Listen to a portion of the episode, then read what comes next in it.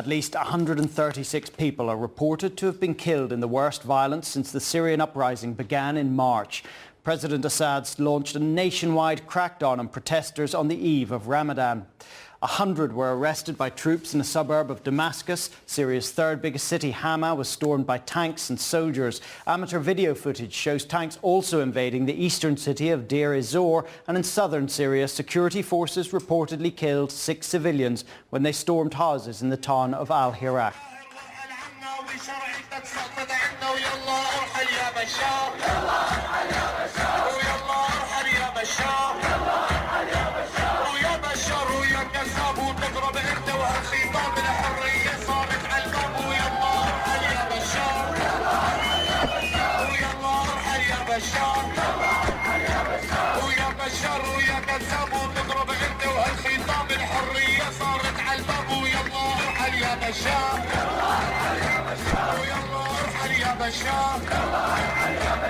ويا ماهر ويا جباني ويا الشعب السوري ينهان ويلا ارحل يا بشار ويلا ارحل يا بشار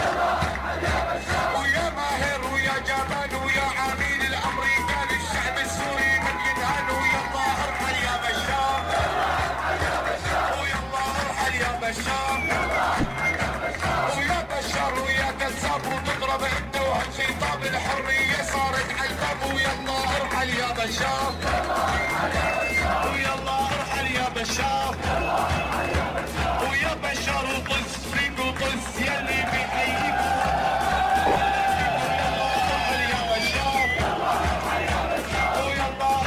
بشار. ويا بشار. وطز فيك وطز يلي بيحييك والله أرحل يا بشار. ويلا أرحل يا بشار. تدور ودمك في حمى مهدور وخطأك ما له مغفور ويلا ارحل يا بشار ويلا ارحل يا بشار ويا بشار وحاجة تدور ودمك في حمى مهدور وخطأك ما له مغفور ويلا ارحل يا بشار ويلا ارحل يا بشار That song you just heard was Yalla Erhalya Bashar by Ibrahim Kashush. You've probably heard that song in other episodes of this show. I've included it a bunch of times in the past because I really like it. This song was one of many that were repeated by protesters across Syria throughout 2011. The music that you just heard came from a YouTube video. People all around the country would see one song being sung in one city, they'd see a video of it, and suddenly you see people elsewhere in Syria singing that same protest song. And sometimes it would even make its way across the diaspora to the point where you can find videos of that same exact song being sung by people gathering outside of the Syrian embassies in London and the United States, where these Syrians who had to leave the country in the past, they show their solidarity for the protesters in Syria by gathering at the Syrian embassies in their current countries. And similarly to protesters in Syria, these members of the Syrian diaspora would oftentimes sing these same songs, and that includes Ibrahim Kashush's song. We don't know very much about Mr. Ibrahim Kashush. He was 33 years old in 2011. He was from Hama. He was a Hamwi, as Syrians say. He may have worked as a security guard, although that comes from sources that I'm not quite sure how reliable they are. So I'll say that we don't really know much about this guy, but we do have these videos where he sings this now iconic song, Yalla Erhal Ya Bashar, which directly translates to Come on, Bashar, leave. It really speaks to the widespread exasperation of the Syrian opposition in mid 2011. They're like, okay, man, come on. You oppress us, we protest. You oppress us more, we protest more. This cycle is just going on and on and on. Really, man, come on, just leave. Come on, Bashar, leave. Yalla Erhaya Bashar. Thanks to YouTube and other social media sites, this song went viral. It has become one of the iconic protest songs of the 2011 Syrian revolution. Even to this day, it is still very closely associated with the Syrian opposition. For example, I'm going to go into this really quickly because this happened very recently. It's going to be the subject of an episode very far in the future. In 2020, when sporadic protests started to occur in Daraa once again, in 2020, videos came out of people gathering outside and singing that same song, singing Ibrahim Kashush's irreverent lyrics about Bashar al Assad. This was in 2020. Now, I want to be very clear. This was a very small gathering. In 2011, you had a huge segment of the overall population gathering to protest in Hama and other cities. That was no longer the case in 2020. I'm just saying that they were still using that same song about a decade after the revolution started at the time when this song is first becoming popular, this is pretty close to the high water mark of the Syrian revolution. We have seen the number of people protesting expand from the hundreds of thousands across the country into the very early millions. So this means you had gigantic crowds of people in several of Syria's major cities chanting and singing this song all at once. It's also in this time that you see increasing amounts of live music being played in these protests. There's a gradual evolution you can observe from chanting to singing to suddenly you have these people playing like traditional Syrian dabke music, you know, bringing out like drums and other such instruments for that genre. That music that you heard in the clip that I played you, those are instruments being played live, I believe, in Hama's Assi Square. So, hell, because the song is so iconic and ended up being played all over the world in 2011, let's take a look at some of the lyrics. Upon close inspection, I think you can understand why these lyrics really, really spoke to, to the people protesting in 2011. About midway through the song, Kashush sings, quote, You create new thieves all the time, Shalish, Maher, and Rami. Now, that's referring to three people very closely associated with the regime, people who are actually relatives of Bashar al Assad. Shalish refers to Dhu al Himma Shalish, a general who is one of Bashar's cousins. Rami is Rami Makhlouf, another one of Bashar's cousins, a lot more notorious than Shalish. I gotta admit, I'd never even heard of Shalish before I read the lyrics of this song, but Rami Makhlouf, that guy's been on my radar for about as long as I started researching Syria. And lastly, we got Maher, that's Maher al Assad, Bashar's psychopathic brother. We've talked a lot about him in previous episodes, even some in this episode as well. The thug in chief, as the Turkish government calls him. And in the last part of this verse, Kashush sings, quote, Shalish and Maher and Rami, they robbed my brothers and my uncles.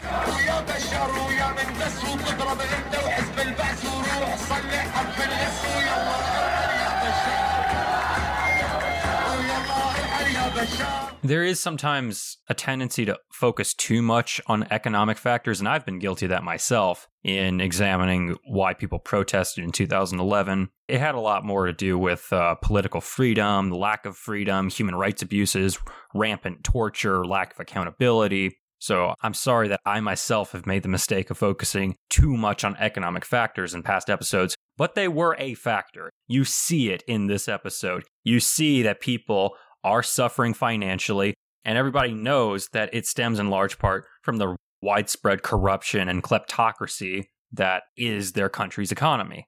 That's why Kashush sung that part, and that's why it was repeated so widely. A lot of people were hurting as a result of that. This song became popular in large part because it offered a cathartic rebuttal to the messaging that Syrians received all the time from regime media to the point where they even threw Bashar's accusations back at him. There are even points in the song where Kashush takes the insults that Bashar al Assad has hurled at the opposition and just throws them right back at him. There's parts where he sings, quote, Bashar, you're the infiltrator, screw you and the Ba'ath Party, and go and fix your letter S.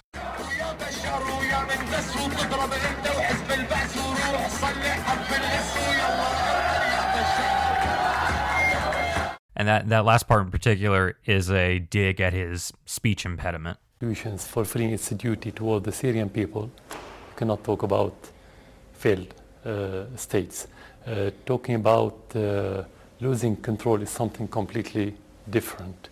I know some people listening to this in 2022 are going to be a little squicked out at making fun of a guy for a speech impediment, But consider the fact this is Bashar al Assad, somebody whom in 2011 had already presided over the torture and murder of thousands of people, and over the next decade will go on to preside over the torture and murder of hundreds of thousands of people, as well as the displacement of millions of people. With all that in mind, it's probably worth just paraphrasing Ibrahim Kashush, screw Bashar.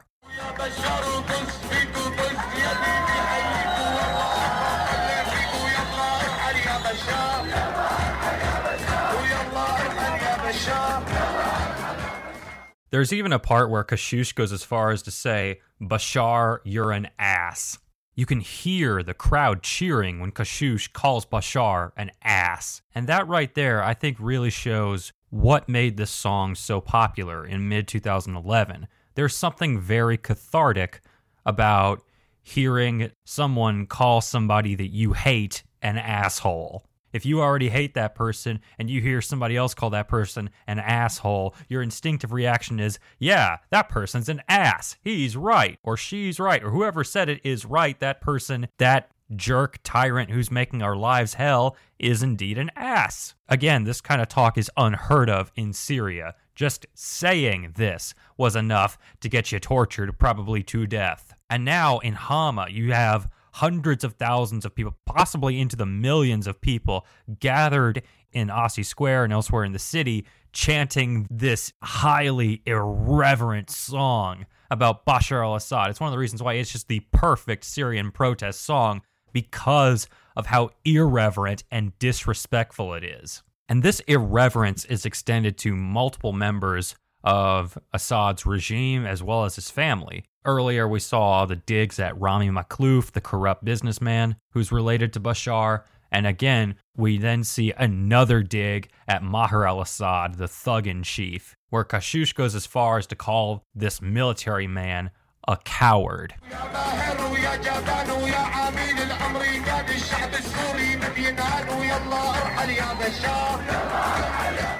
Kashush's exact words are Maher, you're a coward, you're an agent of the Americans, and the Syrian people will not be humiliated. So, again, Kashush just takes a straight shot at Maher al Assad's public image as this fearsome military man, calls him a coward, and then throws back one of the insults that the regime has frequently been throwing at the opposition, calling him instead an agent of the Americans. Like, no, you're the American agent. Finally, following up with the Syrian people will not be humiliated. That last lyric in particular really strikes a chord with the Syrian revolution in general. Yes, there were economic factors behind it. Yes, there were socio political factors behind it.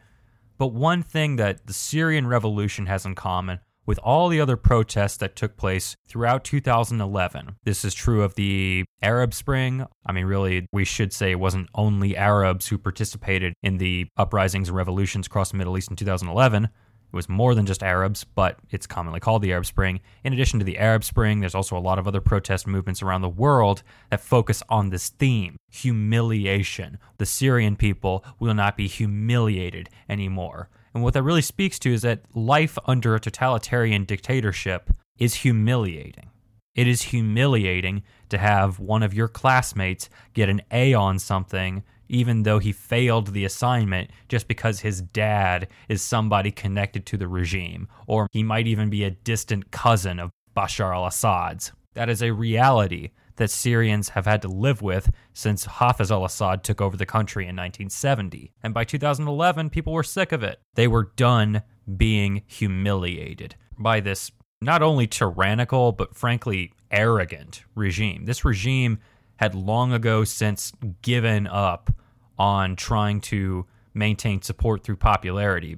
By 2011, the Assad regime is keeping itself in power simply through brute force and widespread fear. What's really revolutionary, no pun intended, about the Syrian revolution and other protests and uprisings that took place in other majority Arab countries and elsewhere in the Middle East, what was really revolutionary about it was the beginning of the end of the wall of fear that had kept previous generations in line. this new generation in 2011 started to break down the wall of fear that all authoritarians rely on to stay in power. It's this theme that brings us to the last part of the song I want to talk about. There's a sort of last, almost a chorus at the very end, and it's actually very different from the rest of the song.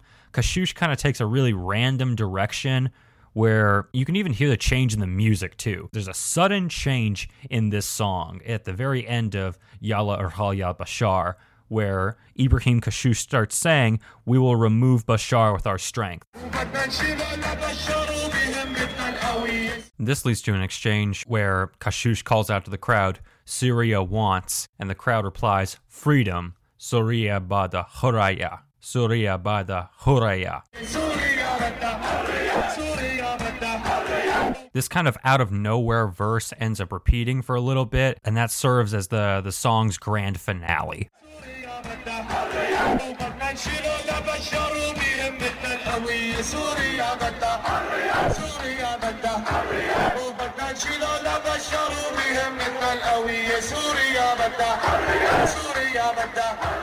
I should say that I got these lyrics from a blog post titled Syrian Revolution Song. This is from a Google blog account called The Arabic Student. I'll provide a link in the description of this podcast. And the music that you heard comes from a video that was filmed and then uploaded to YouTube around the time that we're talking about, very early July 2011. Ibrahim Kashush became one of the highest profile figures in the Syrian revolution with his song Yalla Arhal Ya Bashar. And unfortunately, this put him very high up on the regime's list of people they wanted to go after. So, in early July of 2011, while we're seeing the record for largest protests to take place in Syria thus far being broken on a regular basis, the regime notices this and they start sending more and more military reinforcements, troops, and armored vehicles to all of the cities that have been acting up lately, with orders to repeat the brutality they had recently conducted in Daraa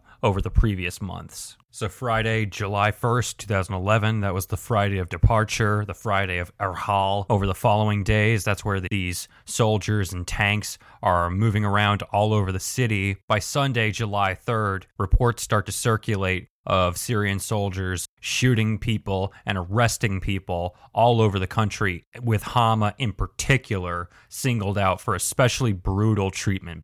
By July 3rd, the regime had spent days encircling the city, making sure that nobody could come in or out of Hama. It was also on that exact same day, July 3rd, 2011, some point in the afternoon or evening, a dead body was found floating in the nearby Orontes River. This body was identified as being that of Mr. Ibrahim Kashush. He was covered in several marks of torture, in addition to having had his throat cut out. Now, some people have questioned whether that actually was Ibrahim Kashush who was found floating dead in the Orontes River on July 3rd, 2011. Others question if Kashush was even the person who wrote that song Yalla Irhal Ya Bashar. Was he the one who wrote it? Did somebody else write it and then he sung it and then somebody took a video of him and he became famous for it? Was that even him in the video? There are a lot of questions about Ibrahim Kashush and what happened to him. But let's think about this. If that really was Ibrahim Kashush's corpse found floating in the river, which it most likely was, and if he was murdered by people working for the Assad regime, as he most likely was, although some have also questioned whether it was actually the Assad regime or maybe allegedly some jihadists murdered him. But keep in mind, whenever people try to make excuses for the Assad regime and their crimes, they always try to say that all of the regime's crimes were committed by jihadists instead. So it's not impossible. but We also have to keep in mind that is a frequently used bullshit tactic. If that really was Ibrahim Kashush found floating dead in the Orontes River, and if he was murdered by the Assad regime, it's probably not a coincidence that a singer, someone who was famous for singing songs that mocked the dictator Bashar al Assad, it's probably not a coincidence he ended up getting his vocal cords ripped out.